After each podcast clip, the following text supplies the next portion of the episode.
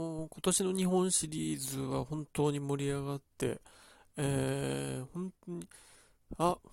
プロ野球を、うん、好きな自分で良かったなと思えるような、うん、シリーズで、あの、さ、本当に最終戦まで、ギリギリまで本当に盛り上がって、あ、今日、今日決まんないだろうな、引き分けだろうなって思ったあの最後っていう凄さもあったんですけど、まあ、それでいろんなことが言われ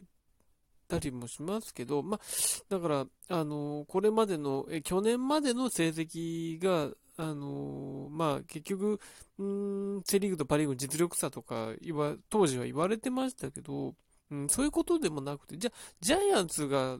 ダメだったのかで、多分そういうことでもなくて、多分ホークスというチームのこの短期決戦に対する圧倒的な力みたいなものが多分あったんだろうなっていう感じ。で、で、今年のホークス自体が、まあ、ベストメンバーがずっと揃わないような状況で、結局、ウーパリーグのクライマックスに進めなかったりもしたので、だから、あの、ホークスが本当に万全だったらまた来年はわからないんだろうなっていう思いつつ、だから、なんだろうな、その、うん、まあそういういろんなことの要素が詰まって、この初めての、えー、シリーズ、ほぼ初めてのシリーズ、選手たちが初めてのシリーズというオリックスっていう中で、その接戦が生まれたんじゃないかなっていうことがあって、うん。だからいろんな要素が詰まった上でのこの接戦になったんだろうなっていうのを思うんですけど、で、その、やっぱり、うん、本当に両チーム拮抗してたと思うんですけど、やっぱりどこで差が出たのかって、まあわずかな差ですけど、やっぱりそれは、あのー、なんだろうな、両監督のやっぱ延長戦経験の差みたいなことが出てたんじゃないかなと思うんですね、特に最終戦は。その、やっぱり、えー、高津監督の、えー、と、中島監督、わずかな差ですけど、やっぱり、そこには、あの、今シーズン延長戦がなかったっていうシーズンだったわけで、あの、でも高津さんはそこを経験しているっていうことになってくると、うん、まあ、スワローズ以前の経験もありますからね、高津さんには。そうなってくると、やっぱりそれは、あの、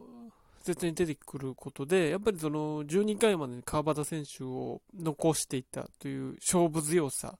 読みの鋭さと、うん、割とえー、オリックスは、えー、序盤にこうピッチャーも、えー、打者も割と使い切っていた感じで12回のやっぱり、あの投手陣、え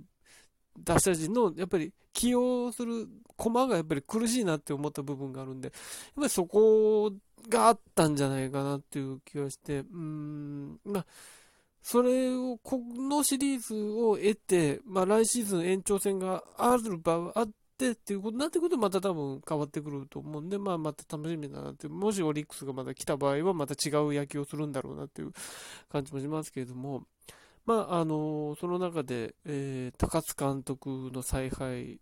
ていうものがやっぱり、あの、非常に光ったわけで、その、よく、えー、今シリーズは、その、野村さん、野村監督を継承した高津さんと、扇監督を継承した中島さんという、これで分かりやすい図式で見てたと思うんですけど、じゃあ、あのー、高津さんの、うん、野球というのが野村さんのそのまま受け継いだものなのかというと、またそれは違って、やっぱりそれが今回の優勝に至ったのは、それをさらに現代に進化させたことが大きかったと思うんですね。やっぱり、あの、象徴的なのは、その、奥川投手を第一戦にしか行かせなかった、第6戦に行かせなかったっていうこと、崩さなかったっていう、シーズンを崩さなかったっていうことで、その、なんだろうな、その、ベテランの解説者の人は、いや、奥が生かすべきだみたいな、私なら生かせるみたいなことって結構言ってたじゃないですか。うん、それっていうのは多分、えー、今までの野球の考え方、短期決戦の考え方だったりして、あのー、例えば野村さんも、その、やっぱり、えー、先発ピッチャーに割と無理をさせたりした、うん、ことがあったわけですよ。岡林投手を参戦行かせたりとか。まあ、その、なんだろうな、えー、イーグルスが優勝した時のあの、田中将大投手の、えー、言ってみれば無茶な、起用だったり、則本投手も無茶な起用だったりしましたよね、あの時は。で、えー、さらに振り返れば94年の10.8、えー、ジャイアンツとドラゴンズの時のジャイアンツのその当時の3本柱と言われたピッチャーの系統っていうのも、やっぱりそれを、えー、崩した、うん通常の気を崩した。やり方だったわけで、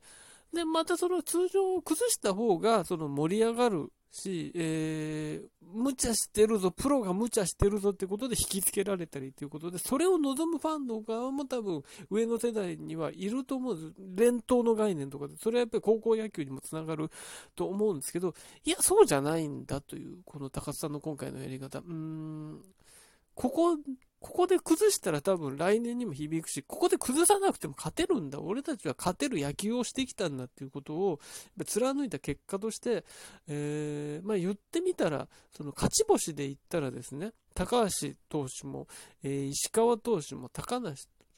大した勝ち星じゃないわけです。勝ち星計算で言ったら、その、なんですかね、全然オリックスに負けてるわけですけど、そうじゃなくて今の調子、今の調子でいい、うん、フルシーズン良かったわけじゃないけれども、えー、今いいからこの人先発に組み込んだりっていうことをシーズンやってきた結果、今調子のいい6人を揃えられたっ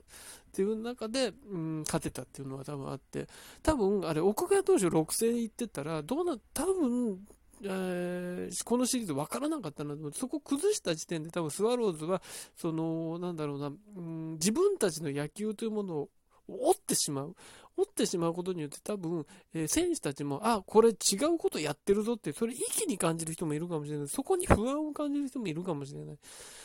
でちゃんとデータに基づいたもので、ここ高梨でいけるぞっていう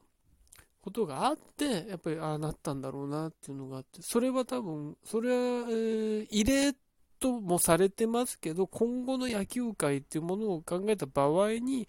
うん、あこういう野球もいいんじゃないかっていうことになってくると、選手の、えー、体も守れますし、野球に対する、うん、ファン側の見方とかも変わってくるのかなって思うんですね。あの、高校野球が、その、延長が低く少なくなってタイブレークになった時に、これで名勝負は生まれないっていう言い方をしてた人もいますけど、結果的にその今、タイブレークになった上での名勝負が生まれてるわけで、実はそのそれはプロ野球も同じで、選手が無茶しなくても、無茶な起用をされなくても名勝負が生まれるんだっていうこと、うん、ちゃんと分析した冷静な起用に基づいたの本でも、決してそれは昔の野球に比べて魅力がないものではなく、ちゃんとそれは進化したプロ野球としての楽しみ方ができるっていうのは、このシリーズ証明されたんじゃないかなと思うんですね。うん。だからそれは、うん、そうですね、国際試合とかでもその先発ピッチャーがリリーフにという、なんだろうな、イレギュラーなことが行われたりしましたけど、でもそういうことでもなくなってくるのかなっていう、もっと分析して、これは、ここはこの人が適性があるからこの人をっていうことになってくるといいなって思いますね。で、あとその、やっぱり川端選手の起用ですね。川端選手を DH に使うんじゃないかという向きも、えー、上野先生解説者の中にもあった。うん、DH は代打の切り札をやるのが定石だろうというものがあったんですけど、それもしなかった。うん、というのもいいことですよね。うん、やっぱりそれは川端選手が代打というもので一番輝いているという、そのやっぱりその信頼感、代打のバッターとしての信頼感がある。それをやっぱり一気に感じて川端選手を待てる。で、それがやっぱり最終戦のつながったと思うんです。最終戦もっと早い段階川端選手出せるところいっぱいあったわけで。いや、もっと勝負どこあるぞっていうのを、うん、見せていたりで、そのベンチの中にはまだ俺たちには川端選手が残っているというその切り札的な安心感もありますよね。だからそういうことも繋がっただろうし、やっぱとやっぱりリリーフのことさっき言いましたけど、マクガフ投手ですよね。マクガフ投手が、えー、最初投げた時にあれだけ打たれてっていう中で、じゃあ今度どうするんだリリーフ使えなくなる人いなくなくなるぞっていうことで、短期決戦通常の定石としては、その今まで言われてたこととしては、その見切りをつけないといけない。使えないピッチャー見切りをつけないといけないっていうことがよく言われて、その、国際試合で負けた時とかにもよくそれを批判されたりするわけですけど、えー、監督が。うん。で、その中島監督がやったことで、中島監督ある程度いろんなリリーフピッチャー今回見切りをつけたと思うんですね。その、あ、いや、使ってみて、ああ、もう無理だなって思ったんですけど、やっぱりでも、えー、高津監督はマクガフ投手を行かせた。それは、1回の失敗でこの、ダメになるようなやつじゃないぞっていうのをシーズン通じて分かってるし、それは短期決戦においても、うん、同じだっていうことを信じたわけですね。それによってマクガフ投手が戻ってきて、えー、最後の結果につながった。っぱり、その、それもやっぱり、えー、重要なことで、あの、やっぱりシーズン通りのことをやってては勝てないっていうのが短期決戦のこれまでの考え方でしたけど、でも、それを崩すことによって、